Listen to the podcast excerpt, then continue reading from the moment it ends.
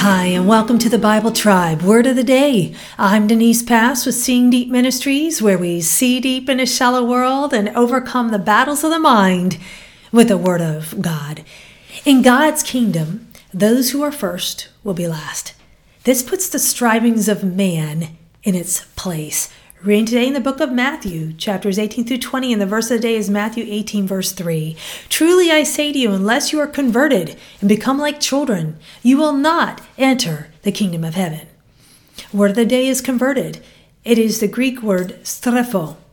This word means to twist, turn, bend. The BDAG lexicon says it means to change the position of something relative to something by turning. The disciples were asking Jesus who was the greatest. We all know this is not the Sunday school question to ask, right? Jesus wasn't saying that they should be childish, but that they should be innocent. The Enduring Word commentary had this to say about why Jesus would tell the disciples to be like children.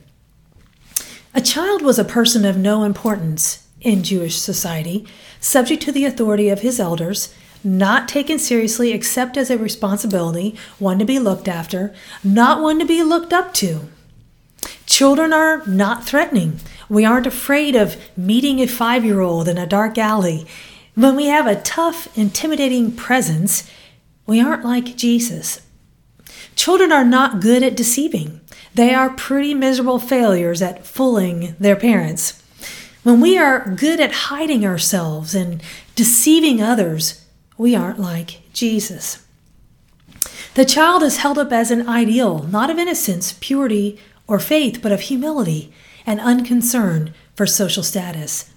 Jesus knew that we must be converted to be like little children.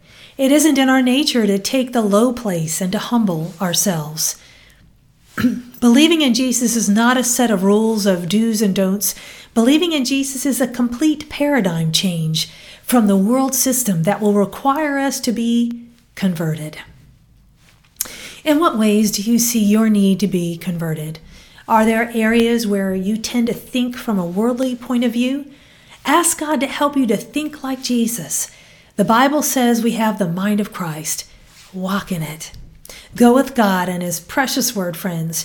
Join us tomorrow in the book of Romans.